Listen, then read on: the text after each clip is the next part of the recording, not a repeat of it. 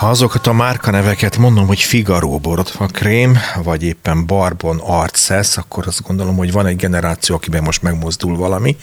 Hú, ez tényleg, és nekem is volt olyan, és apám is még ezt ajánlotta, és aztán ezt használtuk, meg azt használtuk, és erre használtuk, de hát itt azért az a kis jellegzetesen kéken, alapon fehérpöttyös kis szappan is gyorsan eszébe jut sok embernek, és aztán talán még sorolhatnék kintőporttól elkezdve a napozó krémektől, kezdve nagyon sok mindent. A kauláról van szó, amiről most beszélgetünk.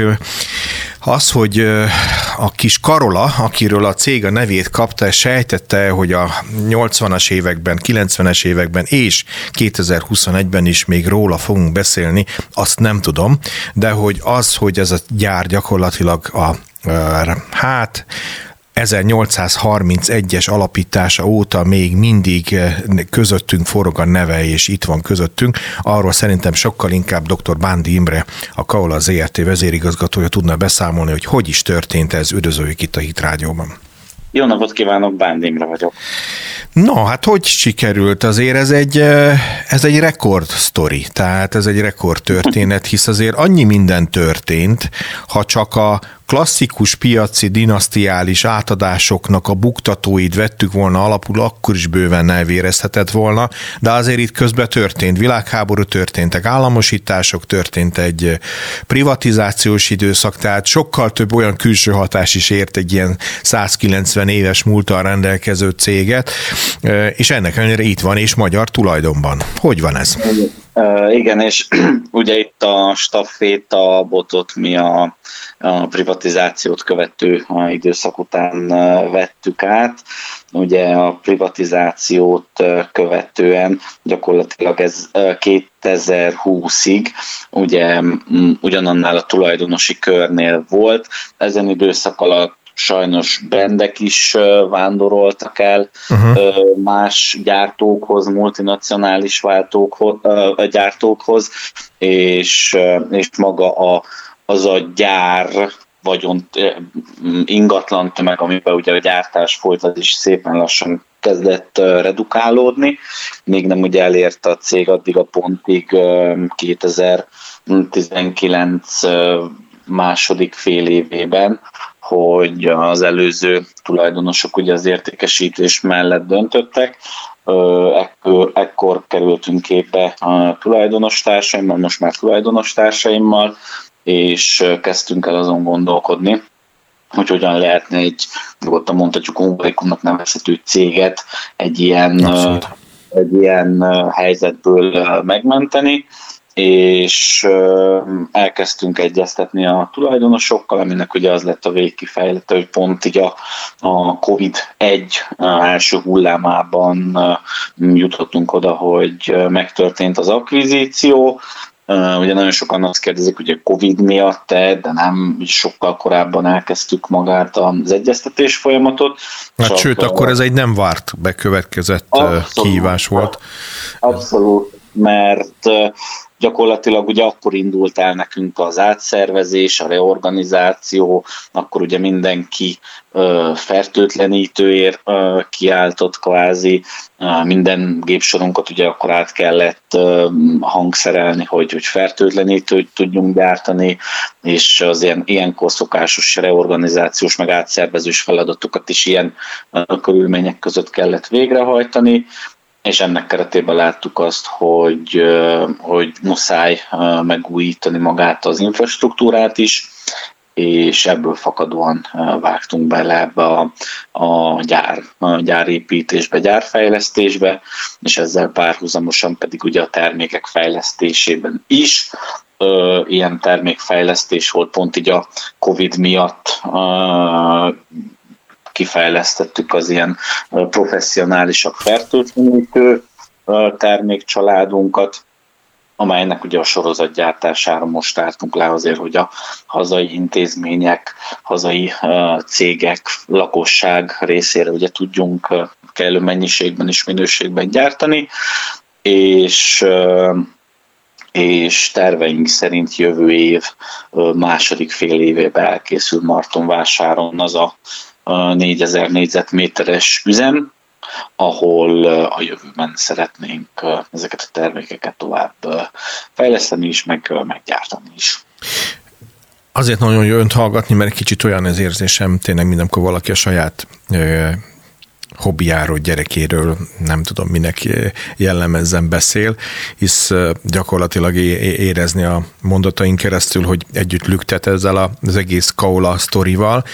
Én azért a jelen mellett hadd kérdezzek egy viszit, viszit, kicsit vissza a múltra.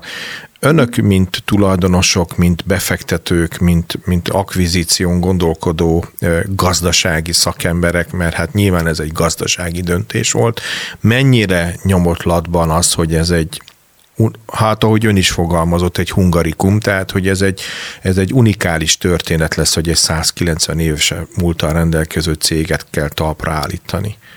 Csak az nyomott hallatban gyakorlatilag, hogy, hogy egy hungarikumnak minősülő 190 éves cégről beszélünk, mert a, az akvizíciót megelőző gazdasági átvilágítások arra az eredményre következtettek, hogy, hogy ebbe egy fillért se szabad belerakni. Rövid távú megtérülést szem előtt tartó befektető nem vágna bele, gyakorlatilag a mi szemünk előtt itt az értékmentés volt, meg gyakorlatilag az, hogy ezt a hungarikumot így ne engedjük el.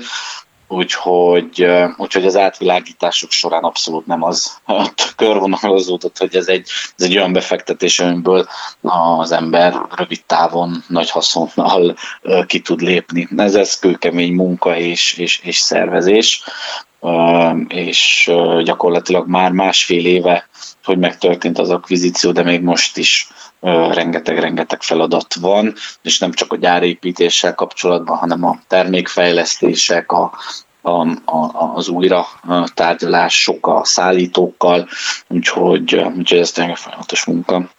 Nyilván ön is, ahogy fogalmaz, és majd erre rá is szeretnék kérdezni a későbbiekben, itt azért vannak új szinte innovatív jellegű termékek, és hát feltételezem ez a szektor is olyan, hogy a versenytársakkal akkor tudja felvenni a versenyt, hogyha vagy technológiában, vagy termékpalettán megjelennek új termékek, és ezzel gyakorlatilag kitűnik a piac szereplői közül.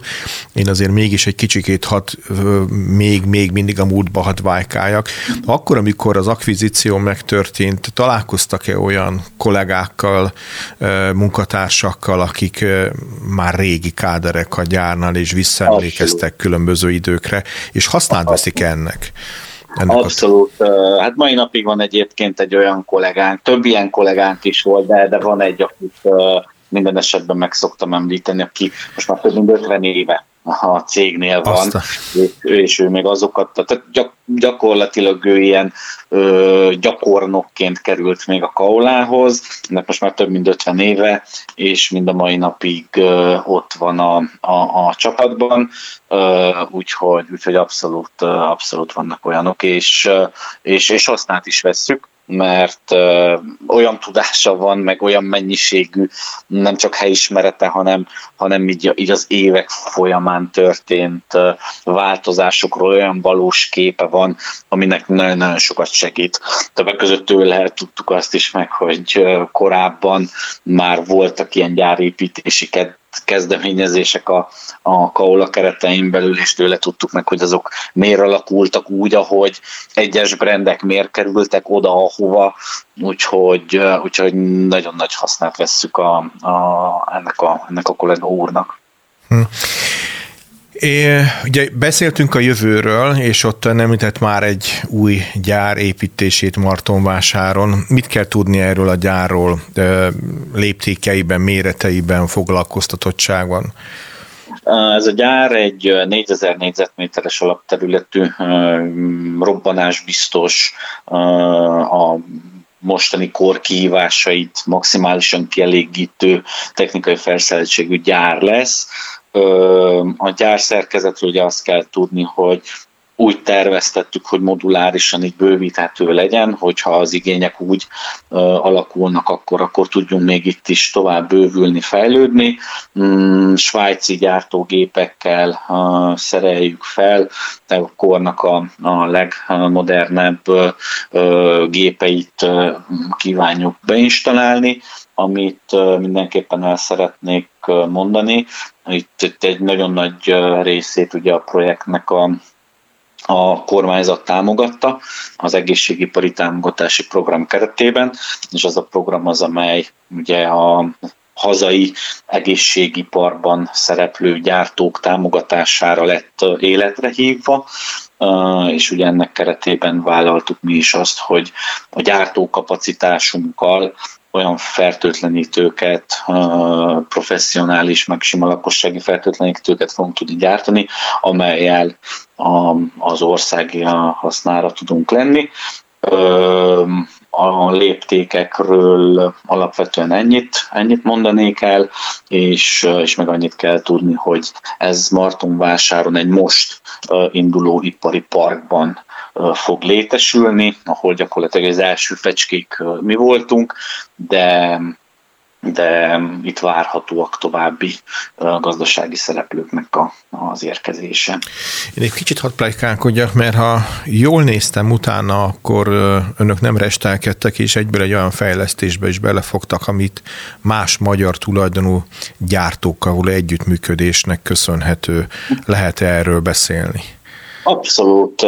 Ugye az infrastruktúrális megújulás mellett elengedhetetlen, főleg ebbe a szektorba elengedhetetlen ugye a brandeknek, a, a termékeknek a megújítása, és most van is egy ilyen unikális együttműködésünk a, a Szent Királyi Magyarországban, illetve a Vízangyal Kft-vel, ugye itt is ugye a Balog Levente úrral, mind a két cégnek ugye a döntéshozójával, és ő szeretett volna egy olyan ásványvíz alapú kozmetikai családot bevezetni, ami prémium kategória, nagyon jó minőség, és, és nagyon örülünk, hogy ebbe így egy közös gondolkodás eredményeként idén júniustól már a lakosság számára is elérhető módon sikerült tusfürdőket, szappanokat, arckrémeket, kézkrémeket gyártani. Ezek most már lassan, ugye most van az a fázis, hogy mindegyik áruházláncba bekerülnek, úgyhogy szépen lassan ezek a a fogyasztók részére is elérhetővé válnak. Egyelőre még egyik drogériának van kizárólagossága, még ezen év végéig, de utána már széles körben hozzáférhetővé válnak ezek a termékek és számunkra ez az együttműködés még azért is fontos, mert egy olyan lehetőség, amikor két ilyen márka, mint például a Szent Király meg a Kaula összeáll, én úgy gondolom, hogy annak mindenképpen van egy ilyen mm, alkotó, meg, meg, meg, meg értékmentő ö, ö, vetülete, hogy, hogy két nagy brand találkozásából milyen, ö, milyen eredményt lehet kihozni. És ez, ez tényleg számunkra egy ilyen nagyon jó feladat volt, és ö, nem is áll le ennyivel, tehát hogy a jövő évre több termék kategóriát terveztünk meg kidolgozni, egy része már ki van dolgozva, másik részét tervezünk, de jövő évben több szegmensbe fogunk még kijönni ilyen közös, közös termékekkel. Elég sok szektornak fejtörést okoz az utánpótlás, fiatal munkaerők, szakmai munkaerő utánpótlása. Gondot okoz elnöknek, vagy hogyha ezen gondolkodniuk kell, hogy hogyan pótolják a munkaerőt, fiatal munkavállalókat, hogyan vonzák be, akkor mit tudnak tenni ezért, ennek érdekében? Mi is látjuk most azt, hogy ez, ez a Covid, illetve ez a pandémiás időszak picit így a, a munkavállalói ö, részt is ö, újra, újra gombolta, hogyha fogalmazhatok így. Látom, látjuk azt, hogy az olyan rugalmas munkavégzéseket kell biztosítani, amivel ugye egyrészt a ennek a vírusos időszaknak is meg tudunk felelni, hogy a munkavállalók esetleges fertőzési esélyeit csökkentsük, és, a, és magát a munkának a hatékonyságát is meg tudjuk őrizni. Mi is gondolkodunk most így a rugalmas, meg az otthonról történő munkavégzésbe bevezetésben bizonyos munkakörök tekintetében nyilván, aki a gyártásba dolgozik kollega, annak nem, nem tudunk ilyen otthoni munkavégzést elrendelni, viszont aki ilyen adminisztratív operatív támogató munkakörben van, így próbálunk, és egyébként így próbálunk versenyképesek lenni a munkavállalóknál is.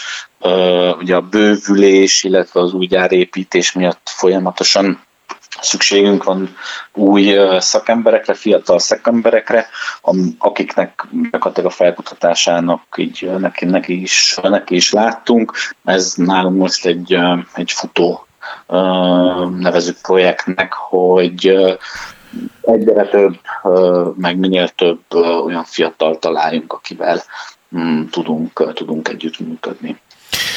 Dr. Bánti Imrével, a Kaula ZRT vezérigazgatójával beszélgettünk a mondjuk úgy, hogy a múltjából újraéledő Kauláról, akik gyakorlatilag beszámoltak arról, hogy hogyan lett újra 100%-ban magyar tulajdonú Hungarikum a Kaula, úgyhogy ehhez kívánunk Önöknek sok sikert és további jó Nagyon munkát. szépen köszönjük. Nagyon szépen köszönjük. Szép estét viszontlátásra.